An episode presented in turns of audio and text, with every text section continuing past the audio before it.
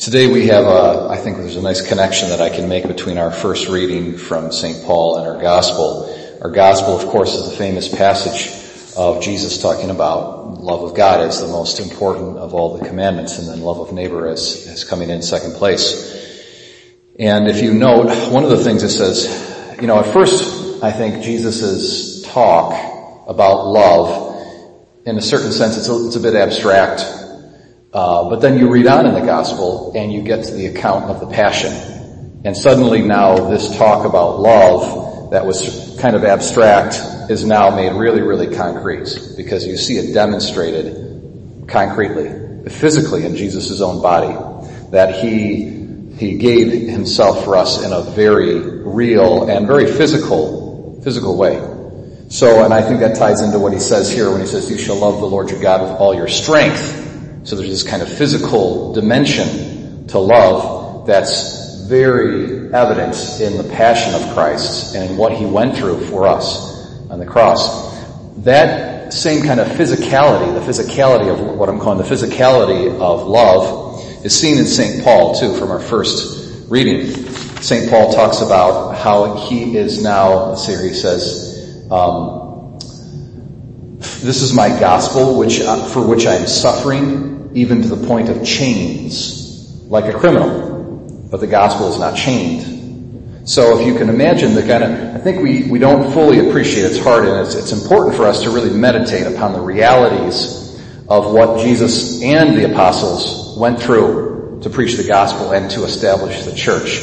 The kind of physicality of it all was immense. So if you think of St. Paul you know, who's ministering all the way from, if you have any sense of geography, he's ministering all the way from, from Palestine to Rome. And they didn't have airplanes or cars. You know, so to get from one point to another, it was a very physical thing. Even if you were on a ship, you know, and they used ships a lot, it's still very difficult to get on a ship at that time. They didn't have motors. you know, was, because of the lack of technology, it was extremely grueling physically. St. Paul's diet, I mean, he's constantly traveling around. He's not located in one place. He's constantly moving. And uh, on tradition, he made it all the way to Spain. So if you think about the kind of geographical territory that he covered without modern technology, how physically demanding that would be, even if he had the help of a ship, for example. And then if you think of his diet, his diet would have been horrible. Horrible, absolutely. He's malnourished, there's no doubt about it. You know, they would have only been able to eat like maybe two or three different kinds of things, realistically, especially if you're traveling. You know, they're, they're basically eating bread. That's what they're eating. You know, these people at the time, and then especially if you're traveling, you're this itinerant preacher. And, and then Paul, if you look in Second Corinthians, he, he kind of talks about, he sort of opens up a window into a little bit of the physical privations that he suffered, and it's this humongous litany of him being beaten and stoned. Can you imagine getting stones thrown at you? He was stoned. Most people die. You're supposed to die when you get stoned.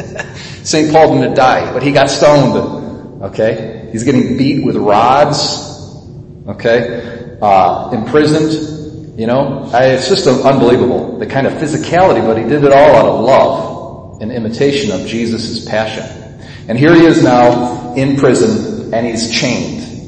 You know, this kind of physical restriction is unbelievable. And they didn't, they didn't chain you at that time just for the heck of it, just so you didn't get away. That was part of the reason. But they wanted to intentionally make you uncomfortable. So you would be put sometimes in the stocks, you know, and your body was, you know, your legs would be put in one position, your arms would be put in another position, intentionally so that you were uncomfortable. And you were there for what? Days, weeks maybe at a time.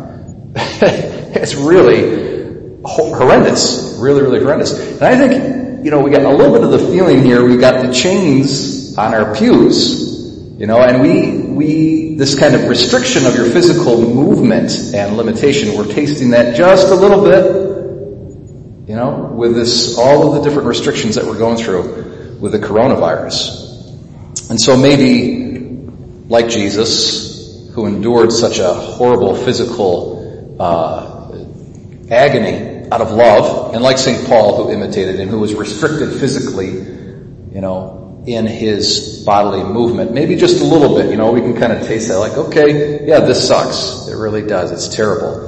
But maybe we can, and it is a burden. It is a sort of a chaining, you know, or this restriction of our physical movement.